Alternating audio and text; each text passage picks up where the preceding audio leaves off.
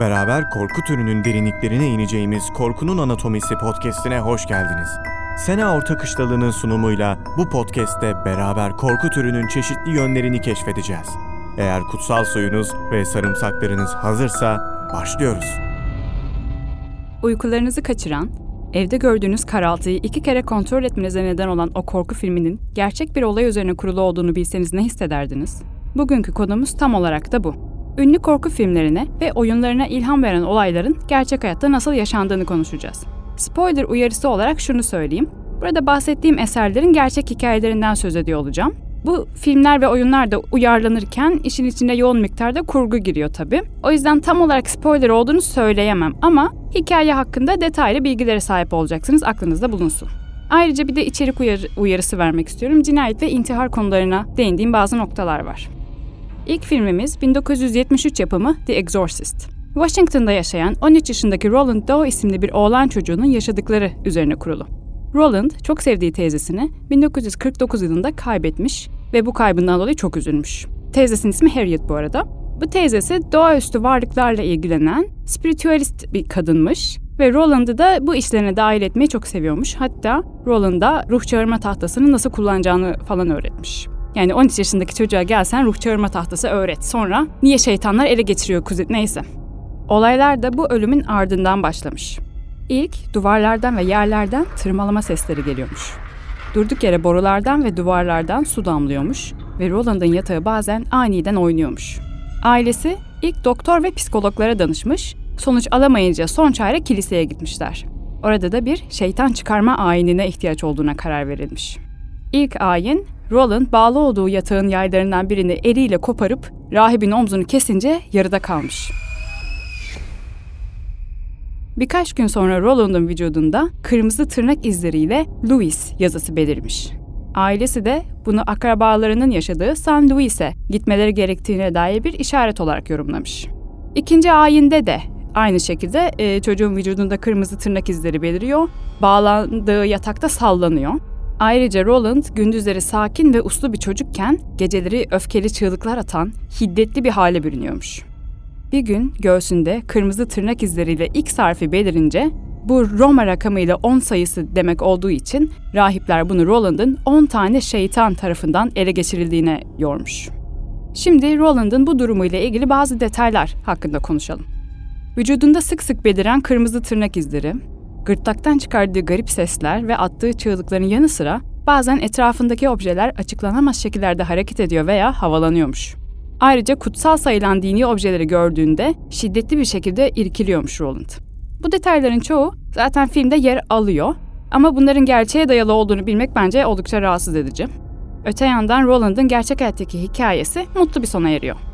Aralıksız süren ayinler ve Roland'ı yatağa bağlayıp etrafını haçlar, tesbihler gibi kutsallık atfedilmiş eşyalarla çevrelemek aylar içinde sonuç veriyor. Ve son girdiği ayinde 7 dakikalık bir transa giriyor Roland bu transın sonunda şeytanın vücudunu terk ettiğini söylüyor. Bu transta ayini yürüten Aziz'in şeytanı büyük bir savaş meydanında yendiğine dair görüntüler gördüğünü belirtiyor. Bu, bununla da beraber artık böyle şeyler yaşamıyor yani. Hani şeytan tarafından ele geçirildiğine dair semptom mu denir artık bilmiyorum. Şeyler, durumlar yaşamıyor. Filmde küçük kızın kafasının dönmesi gibi bazı detaylar gerçeğe dayalı değil. Ayrıca film bu ayinlerde bizzat yer almış iki rahibin yani Halloran ve Bowdern'ın kişisel günlükleri baz alınarak yazılmış aynı isimli kitaptan uyarlama. Evet bu listedeki ilk filmi bitirdik. Şimdi ikinci filmimize gelelim. Korku Seansı. The Conjuring olarak da tanıyor olabilirsiniz bu filmi. Bu hikayeye girmeden önce gerçek hayatta da paranormal olayları araştırmalarıyla bilinen Ed ve Lorraine Warren çiftinden biraz bahsedelim. Lorraine, gözle görülmeyen varlıkları görebilen bir medyum. Ed ise şeytanlar üzerine yaptığı çalışmalar sonucu kendine demonologist yani şeytan bilimci ünvanını vermiş bir 2. Dünya Savaşı gazisi. Bu iki renkli karakter bir araya gelince lanetli ruhlarla ve şeytani olaylarla dolu rüya gibi ve tatlı bir evlilikleri olmuş. Çift olarak ruhların veya şeytanların musallat olduğu mekanlara gider, oradaki insanlara yardımcı olmaya çalışırlarmış. Ed'in ortaya çıkardığı şeytanlarla Lorraine yeteneklerini kullanarak iletişim kurarmış anlayacağınız harika bir takım çalışması söz konusu. Adlarını da ilk Amityville evinde bir seans yaparak duyurmuşlar. Bu arada bu Amityville evi olaylarına baktım. O da hakkında filmler, e, kitaplar çıkarılmış bir hikaye ama bunun kadar etkileyici değil. Hatta o evde yaşananların doğaüstü hiçbir yanı olmadığını düşünüyorum. Olayı bir adamın tüm ailesini uykularında silahla öldürmesi ve sonra kafamda duyduğum sesler bunu yapmamı söyledi diyerek cezasını hafifletmeye çalışması olarak özetleyebiliriz. Warren çifti de bu olaya dahil olarak ün kazanmaya çalışmışlar bence. Ki onlar hakkında yaptığım ufak bir araştırma sonucu gerçeği çarpıtmaktan çekinmeyen insanlar olduğunu gördüm. Neyse biz konumuza dönelim. E, filmin konu aldığı Perrin ailesinin en büyük kızı Andrea Perrin, yaşadıkları hakkında bir kitap yazmış, röportaj vermiş ve bir belgeselin yapımında bulunmuş. Kaynağımız bol açıkçası. Kitabında filmlerdeki abartı olmadan yaşadıklarını birebir anlattığını söylüyor. Ben de sizin için neler anlattığına biraz baktım. Perrin ailesi 71 yılında Rhode Island'daki yeni evlerine taşınırlar ve sonra olayların gelişmesi çok sürmez. Evin annesi Carolyn yeni temizlediği zeminde toprak kalıntıları bulmaktan, mutfakta kimse yokken kettle'ın içinden sürtme sesi gelmesine veya süpürgesinin kaybolup durmasına kadar çeşitli ama zararsız ufak tefek olaylar yaşamaya başlar. Çocuklar da evde ruhlar görmeye başlıyorlar. Zamanla bu paranormal olaylar şiddetleniyor ve yatakların kendi kendine havalanmasına kadar varıyor. Filmde de en etkileyici sahnelerden biri bence babanın Bodrum'a indiği sahneydi. Bu da gerçekte yaşananlara dayalıymış. Baba gerçekten de Bodrum'a indiğinde böyle iğrenç, pis kokulu, çürümüş bir varlığın arkasında olduğunu seziyormuş. Dolayısıyla oraya gitmekten kaçınıyormuş ama ısıtıcının sık sık bozulması yüzünden girmek zorunda kalıyormuş adamcağız. Tabii bu olaylar aileyi son derece huzursuz etmiş. Carolyn de taşındıkları evin geçmişini araştırmaya karar vermiş. Buldukları da en az evde yaşadıkları kadar korkutucu çıkmış. Bu ev 8 nesil boyunca aynı aileye ait kalmış ve bu ailenin birçok üyesi korkunç şekillerde ölmüş. Şimdi çok da detaylı bahsetmek istemiyorum çünkü korkunç olmaktan ziyade üzücü konular bence bu ölüm şekilleri ama şöyle söyleyeyim. Filmde de bu ölümlere ait detaylara yer verilmişti. Mesela gölde sürüklenen çocuğun sahnesi veya aileye musallat olan bu şeytani ruh vardı ya ismi Batshiba'ydı. Bu Batshiba'nın tepeden sallanan ayaklarının arkadan göründüğü sahneler ailenin geçmişini yansıtıyor. Bazı üyelerin de cinayete kurban gittiğinden söz edilmiş. Şimdi burada açıklığa kavuşturmamız gereken bir nokta var. Andrea Perrin'in röportajından bazı kesitler aktaracağım bunun için. Filmin gerçeği yansıtmadığı pek çok noktadan biri de bu aslında. Film Bathsheba Sherman isimli bir kadını suçlarken Andrea gerçekte onlara musallat olan ruhun başka biri olduğunu söylüyor. Bathsheba aslında o evde yaşamamış bile, sadece bir komşuymuş. Ve kendisi komşusunun çocuğuna bakarken çocuğun kafasına aldığı ağır bir hasarla ölmesi sonucu satanist olmakla ve çocukları şeytana e, kurban etmekle suçlanmış. Ayrıca zamanla sağlık sorunları nedeniyle yani anlayacağınız eceliyle ölmüş. Öte yandan Andrea kendilerine musallat olan ruhun boynunun kırık olduğunu, muhtemelen evin önceki hanımlarından biri olan Bayan Arnold olduğunu söylüyor. Bayan Arnold, kocasının vefatının ardından kendini asarak intihar etmiş. Kırık boynu buraya bağlıyor yani Andrea. Kendisinin evin tek sahibi olmak istediği, bu yüzden eve başka bir aile geldiğinde o ailenin hanımını devirip otoritesini korumak istediği için böyle musallat olduğunu söylüyor. Filmdeki şeytan çıkarma sahnesinin gerçek olmadığını ama annesinin gerçekten de bir seansa girip bir top gibi kendi içine kıvrıldığını, ne olduğunu anlamadığı bir dili konuştuğunu ve acıyla çığlık attığını söylüyor. Carolyn oturduğu sandalye ile birlikte havalanmış ve birden odanın öteki ucuna doğru fırlatılmış. Boğulurken Medium Lorraine bilincini kaybedip bayılmış, Ed de korkudan bembeyaz kesilip odanın köşesine silmiş. Andrea, bu seansın filmdeki gibi başarıyla ve mutlu sona sonuçlanmadığını, sadece hayatta kalmış olmanın bile başarı olduğunu söylüyor. Daha sonra ailenin babası Warren'ları evden kovmuş çünkü anlayacağınız üzere yani sorunu çözmek yerine neredeyse Caroline'i öldüreceklermiş. Ölümüne sebep olacaklarmış. Bu seans yüzünden. Ailede zaman içinde oradan taşınabilmiş. Şimdi sadece kötü detaylardan bahsetmek olmaz çünkü Andrea o evde var olan iyi niyetli ve dostane ruhlarında olduğunu söylüyor. Gece çocukların üstüne örten ruhlar varmış mesela. Onlar adeta ailenin bir parçası olmuşlar. Bu arada o ev 2021 yılında 1.2 milyon dolara satışa çıkmış. Şöyle güzel bir yatırım yapmak istiyorsanız bakmanızı öneririm. Sahibinden mis gibi dayalı düşeli perili ev sonuçta. Listemizdeki üçüncü isim Ed Gein isimli seri katil. Bu katilin işlediği suçlar o kadar ürpertici ve rahatsız edici ki yıllar içinde hakkında bir sürü film çıkmış. Mesela ünlü Texas katliamı yani The Texas Chainsaw Massacre olarak da e, biliyor olabilirsiniz. Bu filmdeki insan yüzünün derisinden maske yapma detayı Ed Gein'in cinayetlerine dayanıyor.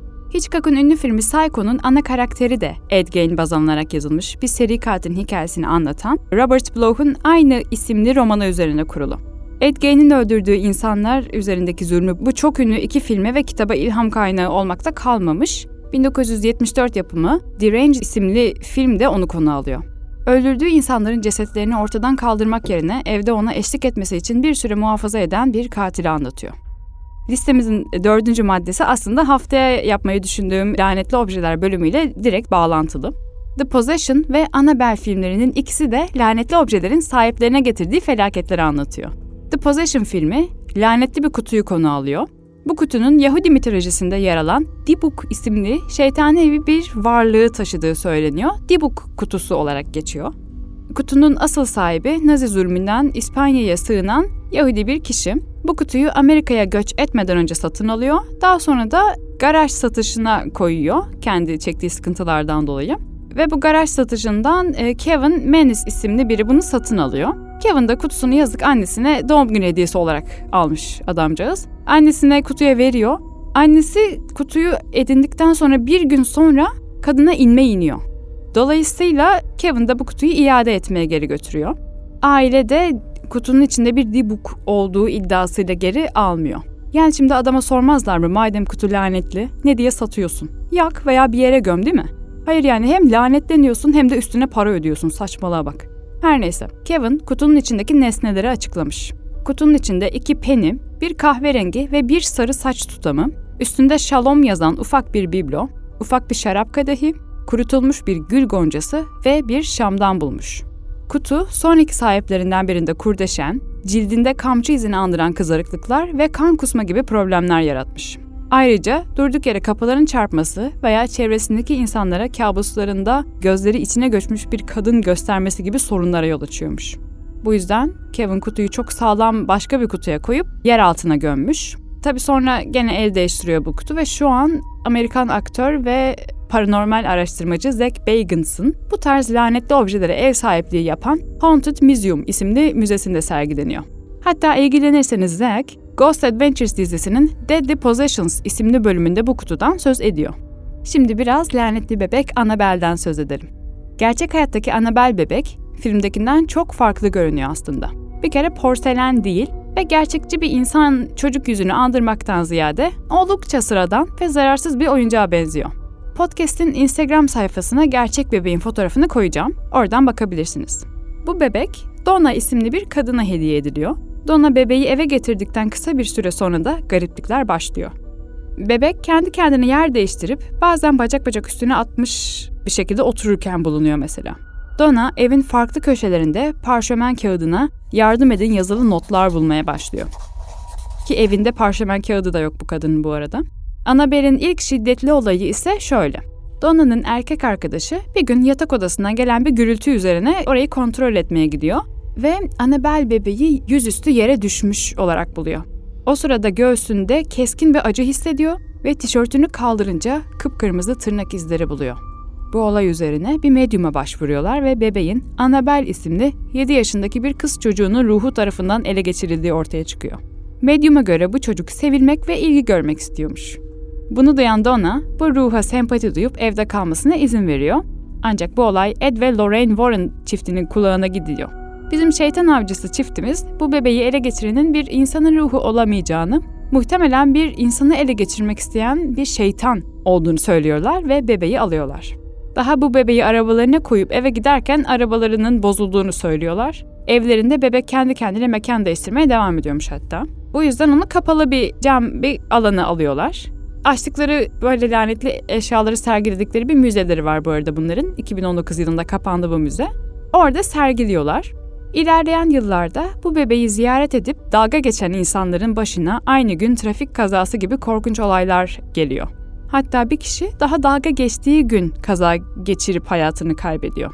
Bu bebeğin hikayesi de böyle. Gelecek bölüm lanetli objelerle ilgili olacağı için artık daha fazlasını anlatmıyorum. Aslında gerçek olaylara dayalı daha başka bir sürü film var ama aralarında en çarpıcı bulduklarım bunlardı. Ayrıca birçoğu, bu filmlerin birçoğu Ed Gein gibi seri katillerle ilgili olduğu için böyle insan müsveddeleri hakkında daha fazla konuşarak değerli zamanınızı harcamak istemedim.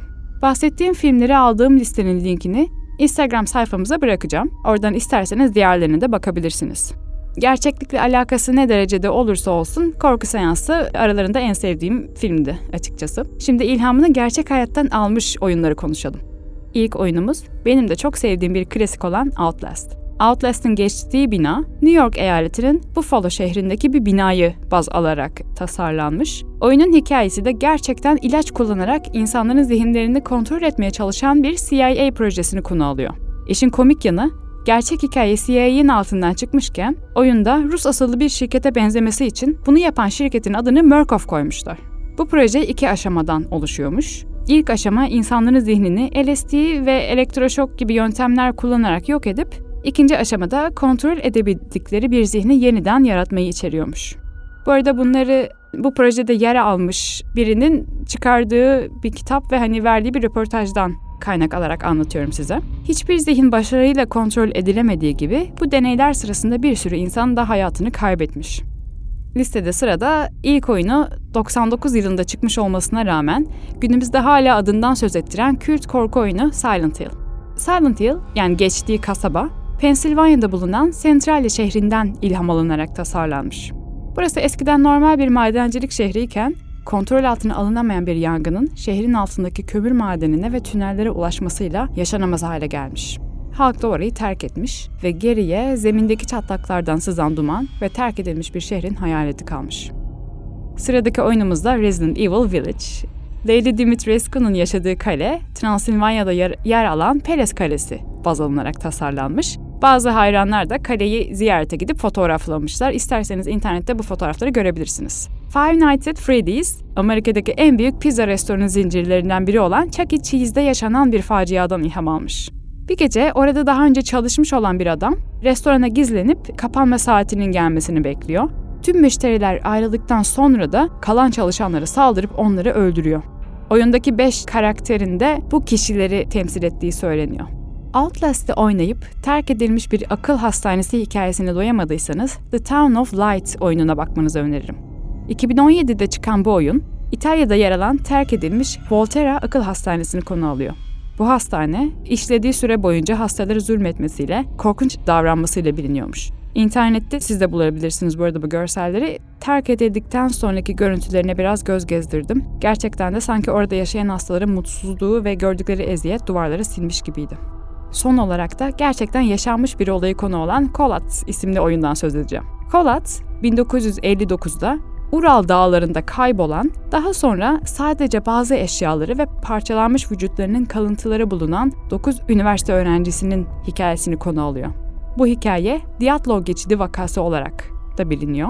Öğrenciler eksi 30'ları bulan bir sıcaklıkta, gerçi on artık sıcaklık denebilir mi bilmiyorum, çadırlarını yalın ayak terk edip kaçtıklarına dair kanıtlar bulunuyor.